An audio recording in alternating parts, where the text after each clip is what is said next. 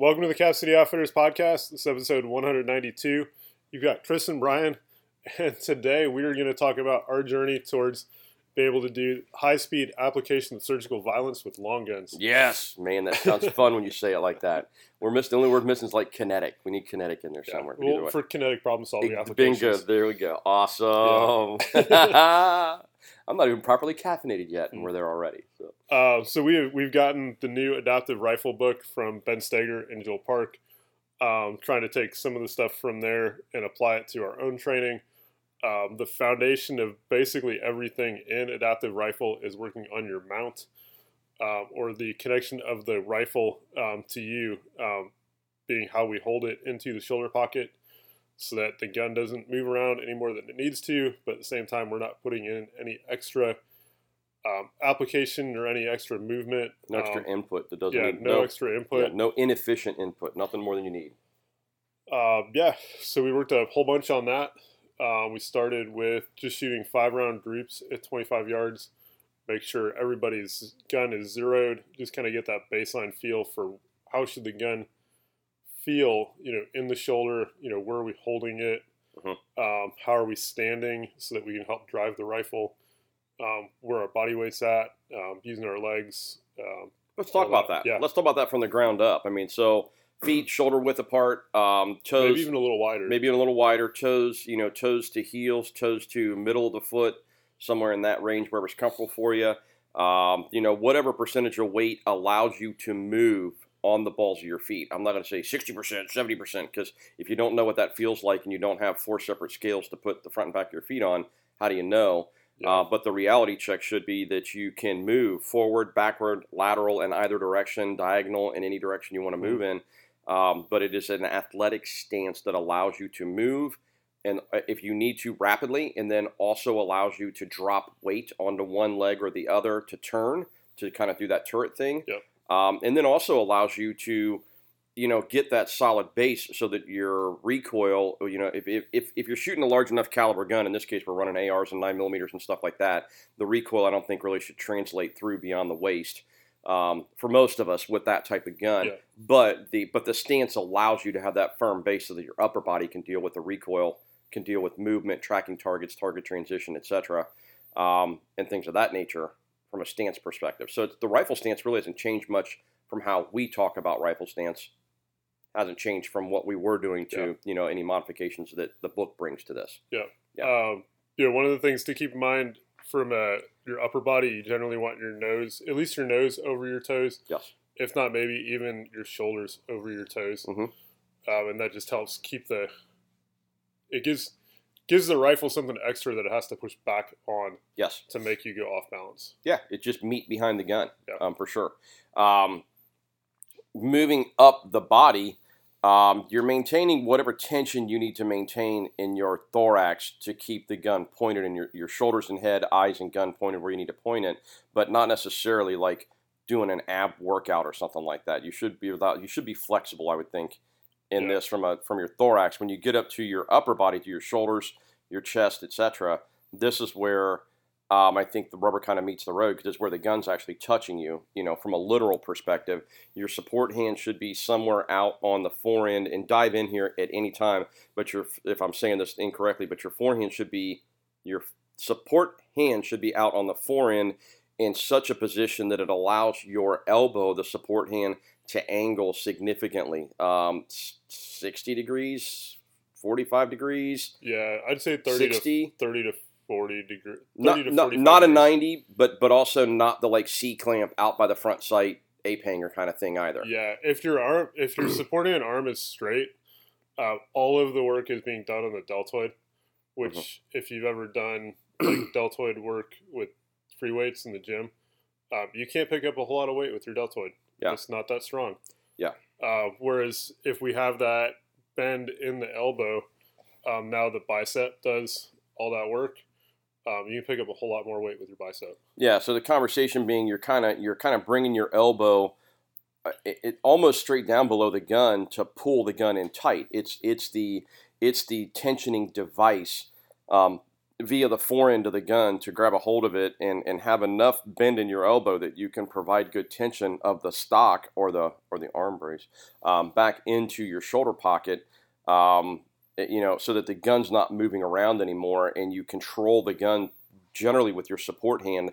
Your your primary, your strong hand, your trigger hand, your whatever you want to call it, has a hold of the grip of the gun, and in theory, is not giving any more input than it needs to run the trigger. And kind of like the pistol, where you're holding the pistol with your primary hand, but your support hand is crushing the gun to control it, your pistol should pretty much just be driving the trigger.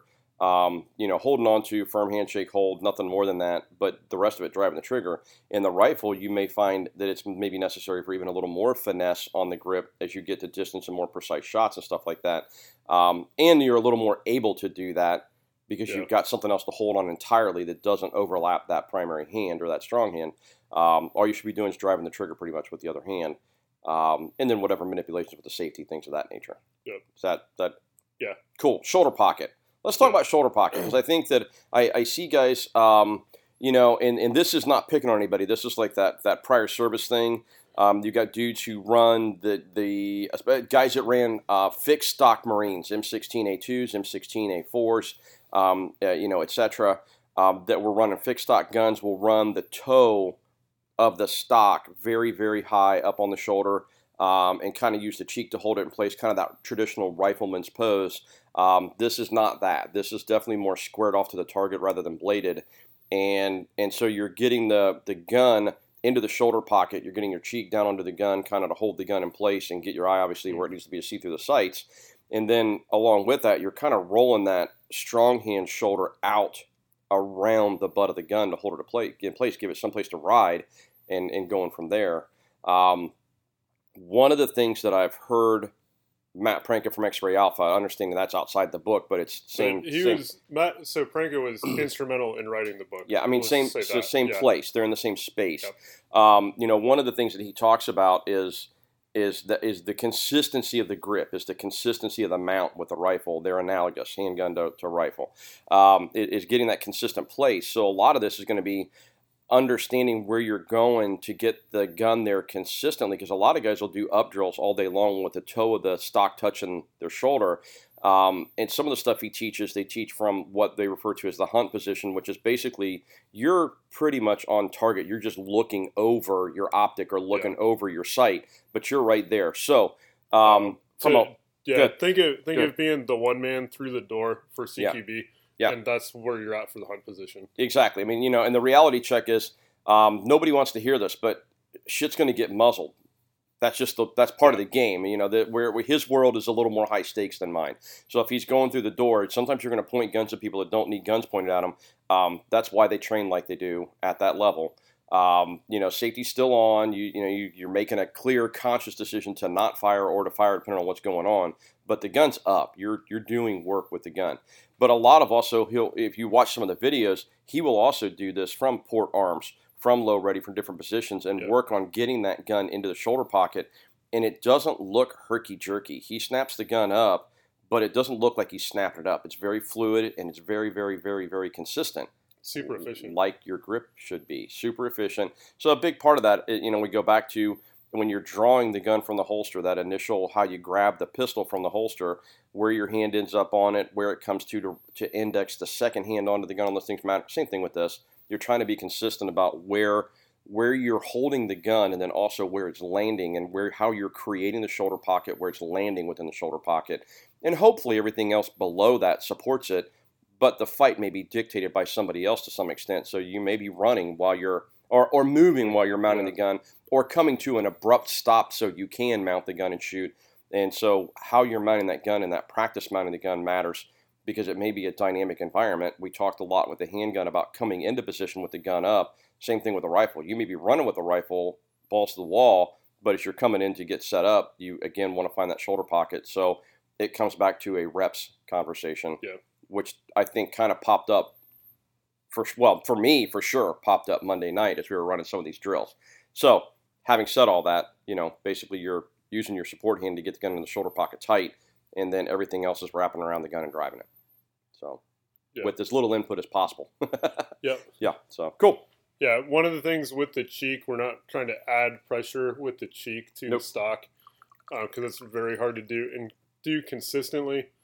Um, we just want to have the the cheek, you know, a reference point, um, so that we get our eye into the same place every time behind that sight. Yeah, and the other thing too, guys, this is kind of this is going to be where some of the stuff around sighting systems, mount height, and stuff like that come into the conversation now. Um, you know, uh, Stoeger and Park are, are guys that are they're doing competition stuff, but they're teaching guys that are not necessarily doing competition stuff. Um, and the same thing with with X-Ray Alpha with Pranka. Um, you know, some of these things when you figure out how to run, if you're if you're teaching guys or you're you're running nods, you're a professional end user, you use nods for work, something like that. You know, that's going to be that traditional, like really driving that orbital bone down into the top of the gun, um, as if you're proned out on the 600 yard line for service rifle. It's a little bit different beast than that. So understand that. Um, it allows you a little more head mobility, a little more body mobility, and a little more ability to look through sighting systems with different tools, not just the Mark One Mod Zero eyeball. Yeah. So you know, so if you've got to adjust things to make that happen, adjust things to make that happen. So it's it's the part of it that doesn't seem that seems inflexible is the shoulder pocket and hammered it into the shoulder pocket. Yeah, yeah. Your Am I saying that right? I'm, I'm asking. Yeah, you- the you mount the mount is everything. Yeah. Um, if the mount is not good, um, you'll you can get away with shooting slow, um, or or a shot. Or a shot. You know. um, you like there's no way to shoot long strings of fire very quickly if the mount's not good. Or, Or, or, I, should, I, I take that back.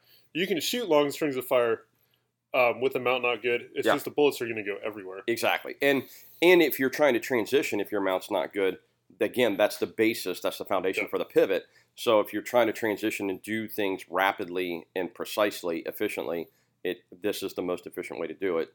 That's why we're pushing it. Yeah. So yeah, um, yeah. So I, I think that kind of works around talking about where you're going from the ground up to the gun. Yeah. Cool. Okay.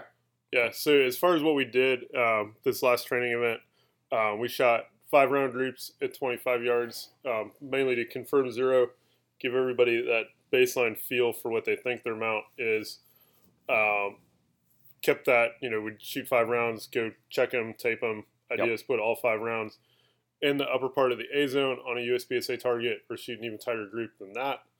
Uh, I think everybody was successful in doing that. Um, we then moved to the 20 yard line um, and we shot the pr- practical accuracy drill Okay. um, from the book. So this is shooting a six round string um, with pr- with reactive um, sighting. So we're reacting to the sight picture. Um, we're trying to shoot anywhere from like 0.25 to 0.4 splits. Um, and this is where things started to get really interesting. yeah, and the, and bear in mind, you know, two five to four zero splits with a rifle is not fast.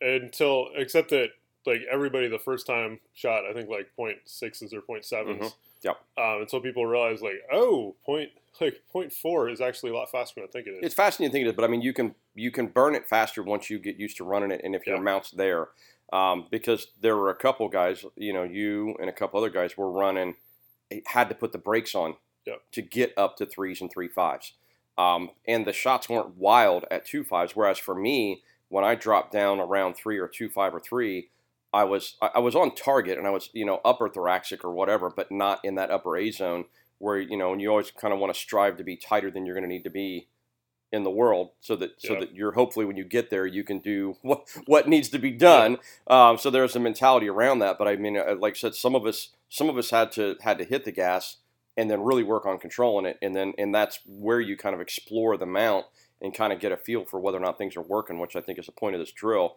uh, one aspect of that this is a this is a visual drill yes. you're watching your front sight. You're, you're watching your, your optic. You're watching your dot. You're watching whatever, um, and you're and you're trying to hold the gun in such a way that it's moving as little as possible.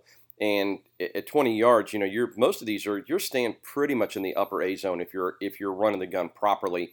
If it's a nine millimeter carbine or a nine or a five five six two two three carbine or AR Yeah. pistol, whatever, there's not enough recoil there to move you off the top of the target. And there's probably not enough recoil to move you there much out of the upper A zone if you're doing what you're supposed to be doing with the mount and how you're Yeah. holding the gun.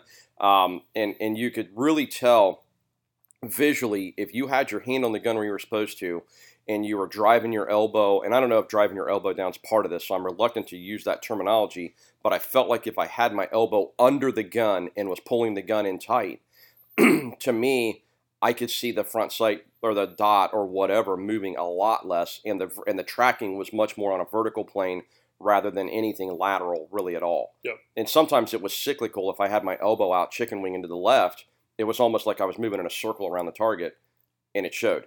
Yeah. Vers- we say elbow, we're talking about the support side elbow. Support side elbow. Yeah. Yep. Yep.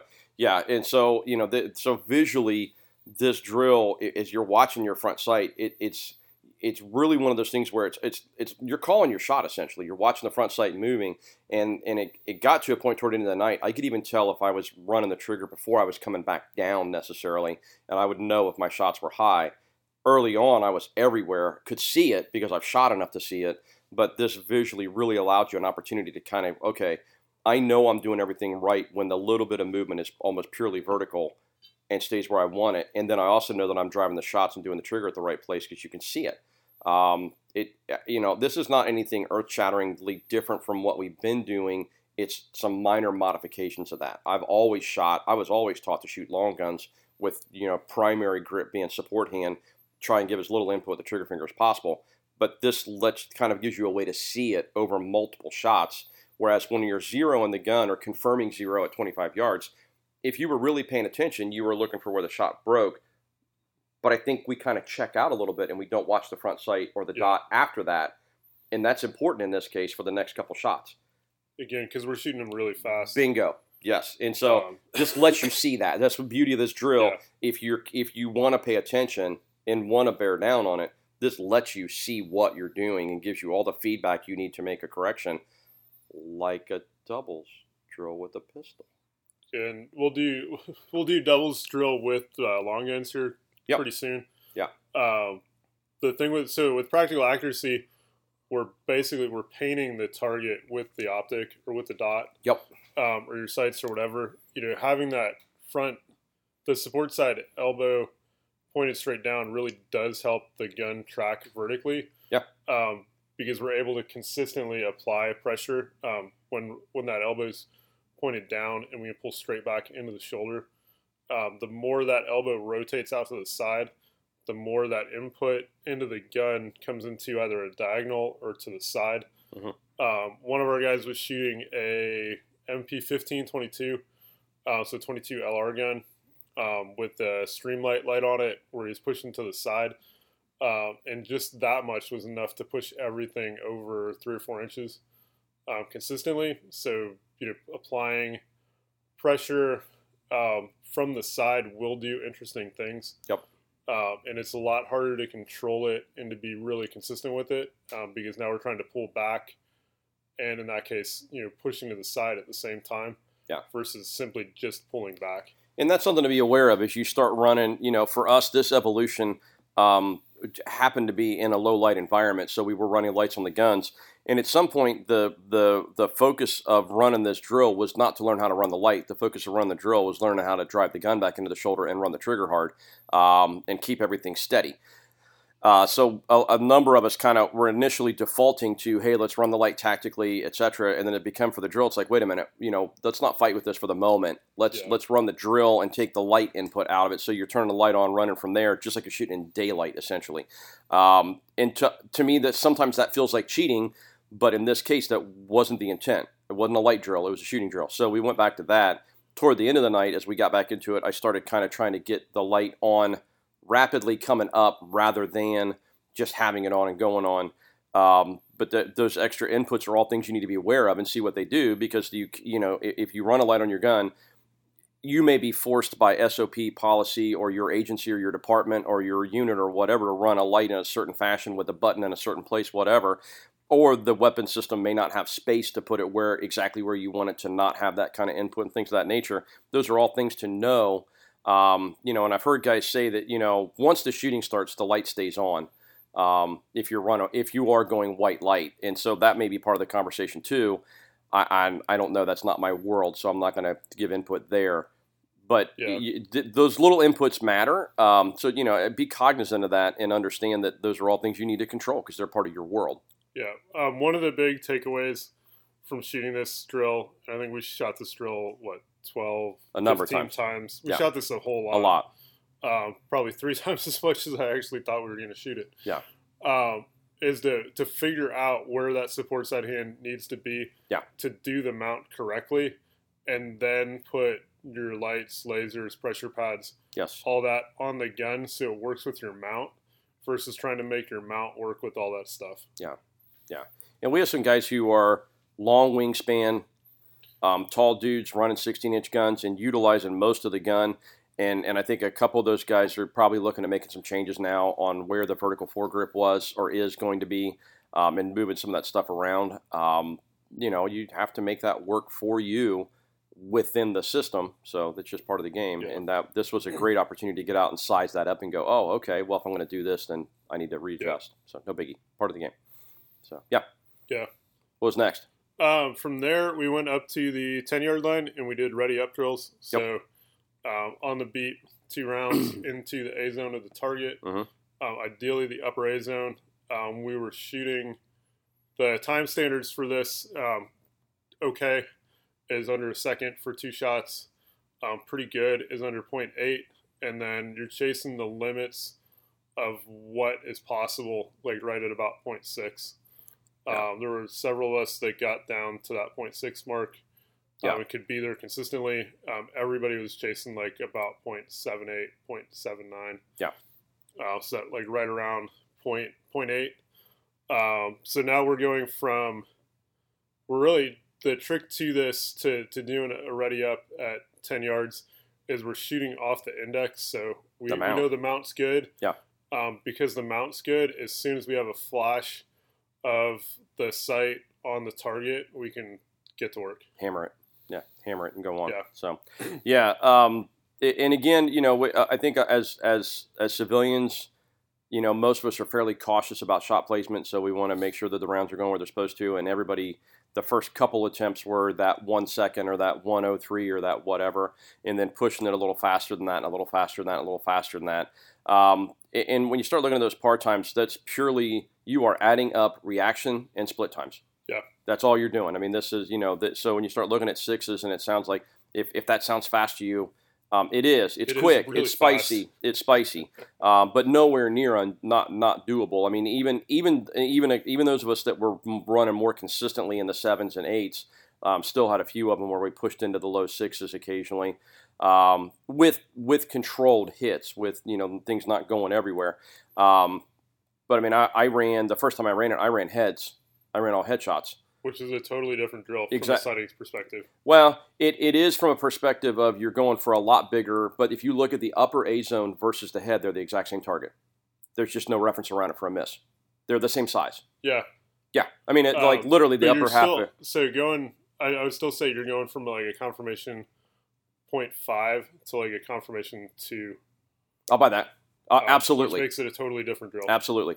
So, and that's what I did, and I still, I still was right around one on the slowest Yeah. ones, even getting better confirmation, and then and then went back to the middle of the target and was able to drop into those eights, no problem. So, yeah, Yeah. Uh, interesting drill too because you know the idea. You know, I know there's guys out there who go, "Oh, you don't want to just shoot two and assess." Okay, I get it. It's not a potta. It's just a drill. Um, but it gives you a good reference point for how quickly you can get good rounds on meat. Um, you know, from the Yeah. low ready. So And you know the mount has to be consistent and sustained enough to get the second shot off. Yep. Um, without that second shot just going somewhere on the target. Yep. Yes. Uh, second shot. Predictive. Totally predictive. Yes. Yeah, we're, we're chasing. So in Yeah. this, you know, when because this is basically shooting like one one part of a doubles drill. Yep. At ten yards, um, you're chasing teeny bopper splits with the second shot. Yes. Um, yeah, And- and again, it's- Imminently it's doable. fast. Imminently doable. But if the mount's not there, the rest of it's not going to follow. Yeah. Yeah. So Um, this is definitely a drill I would recommend dry firing a lot uh, because it's the only way to get comfortable. If you if you're chasing the times, um, trying to chase the times at the range, um, yeah, hopefully you got your money, your crypto money out of FTX because it's the only way you're going to you're need gonna be it. able to afford that Yeah. much ammo. Yeah. Um, you really want to to get comfortable on the spicy times um, doing it dry fire. Yeah. Because it is, yeah, it is really fast. Yep. Yeah. So, but again, I think doable with with some work. Yep. So um, the weapon system matters a little bit too. Um, you know, depending on how your gun's set up, uh, we're most of the guys are running suppressed. Um, you, you know, different different setups, different grips, different this, different calibers, different whatevers. Um, it seemed like the you know this is where you get getting into like a full 16 inch gun with a can on it. Get, can get a little bit burdensome because you're snapping the gun up and there's some some wobble movement there Yeah. just because of inertia and stuff like that. Um, but even even the guys running longer guns were still able to get those numbers. So sitting back and going, you know, oh well, I'm running this type of gun, so I'm not going to be able to do that. Nah, not true. Totally Yeah. doable. Totally doable. um, all this all the times in the book where um, when Stoeger and Park set it stuff up, did it with Aero, just like plain Jane Aero guns with A2 flash hiders. Yeah. Um, so there, it's not.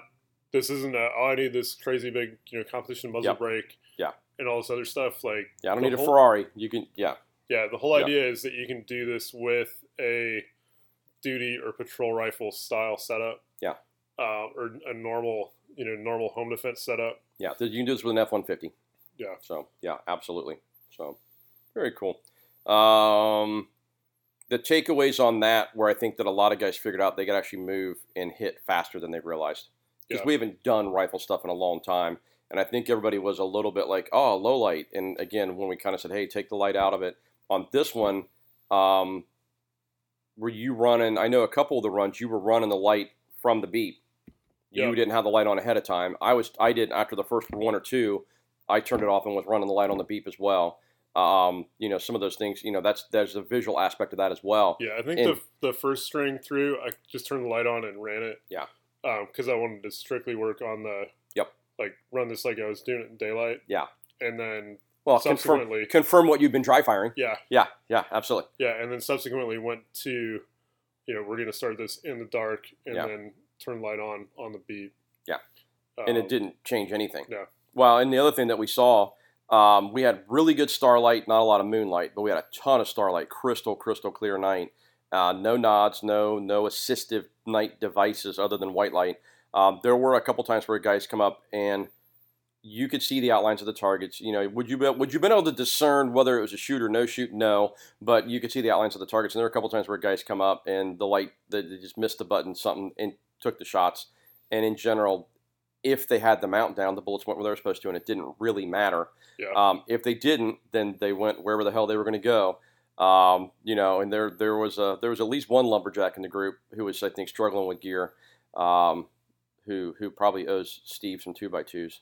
So Yeah. we'll have that conversation. So he's now been nicknamed a lumberjack or Paul Bunyan. take your pick. So, but that's you know again part of the game, learning your gear, learning what works and what doesn't, um, and and we're pushing through that. But yeah, I think most people were able to go off that mount, that index, and probably could have made those shots damn near blind at that point. Yeah. because of the reps. So Yeah. yep, Um, one of the one of the takeaways with the strong hand, the fire hand grip, um, it needs to be relaxed enough to run the trigger really, really fast. Yeah. Uh, so a lot of guys, because we were when we were doing the practical accuracy, our what we were looking for was the splits between shots, and if the the shot sounded, the cadence sounded good, it sounded like a metronome. Yep. Um, if it didn't, it was it was like bang bang, bang bang bang bang. Yeah. Yeah. Um, and it was probably too much input with the strong side hand, uh, so they couldn't actually relax the hand and run the trigger really fast. Uh, And I'm gonna- I'm gonna see throw- on the pistol and I'm going to throw an and yeah, I'll throw an and or on that. can happen on the rifle too. Yeah, um, that that oddball input is to some extent undisciplined. It's not doing the dry fire. It's not getting the reps in. Uh, whether it's handgun or, or rifle, um, you know, it's and, and mea culpa. By the way, not pointing. I'm pointing. The fingers are all pointing back at me right now on that one because I had a few of those runs that were real, just herky jerky, and then a few of them that were just pop, pop, pop, pop, pop, pop, pop, kind of boring. And those were the ones that you knew you did it right, almost, almost exclusively. Yeah. Those were the ones that you knew you did it right. So if you were trying to force it, I think some of that on the drill from 20 or 20 or drill from 20 yards because you were tracking the sight if you weren't managing the gun properly you couldn't get the metronome effect on it whereas as soon as you started managing the, the support hand drive on the gun the mount on the gun Yeah. the index was there for you to be a metronome Um, and we have some guys who do that setup really well. And, and it was it was kind of cool to listen because the splits were like ridiculously metronomic. They were just you know right on right on cadence. So pretty Yeah. cool, pretty cool. Yeah. Um, Good. Sorry. Say if you're gonna do um, try to do this stuff on your own, um, you really do want a shot timer where you can see all of your splits. Yep. Um, that information is invaluable. Yes. Um, in this case. Yeah, it's not raw time on the drill, honestly, that matters in this. It's it's what's happening between each press. Yeah. Um, some other thing, uh, another thing to point out too. Um, you know, we talk about you know going out and doing some of this training stuff. We're fortunate that we have a group of guys. Um, you know, and it, you know, and especially you pushing through a lot of this stuff out of these books. Uh, but there's this reality check that this this was two drills and a lot of reps. Yeah. And when you start following Pranka and and the and, and Park and these guys uh, and Stoeger, um, a, a lot of what they're doing, they, they have certain things they do a lot of. Pranka does a lot of doubles drills. Um, you know, there's certain some of these things you don't have to go out and necessarily have like this whole day with this whole progression of 13 different things planned that you're going to do to work your way through. You're going out and you are picking a hard skill and beating the living shit out of it for the day or for a couple hours or honestly for a 15 minute dry fire session. Um, Yeah. You know, so that's all you're doing is beating the crap. If you can get more in, you've got more time. That's awesome. But beat the crap out of that hard skill, and that's what this was. It felt like it was a Yeah. lot of good reps, which drove things to where we wanted them to be. So it was good yeah. stuff. Yeah. As far as the, the mount really is the foundation to doing everything else with the rifle well. Yep. Yes, Uh, so it's a skill that honestly can't be too overdeveloped. I would agree. I would absolutely agree. You know, primary hard skill to make things work. Yeah. Yep. Um, yeah, again, all this is out of the new adaptive rifle book. Um, you can get it on Amazon or get it from Ben Stoeger Pro Shop.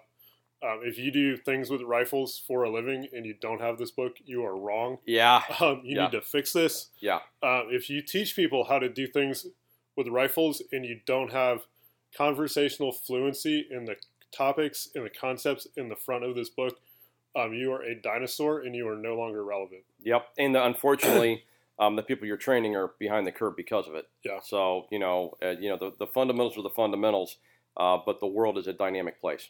Yeah. So yeah.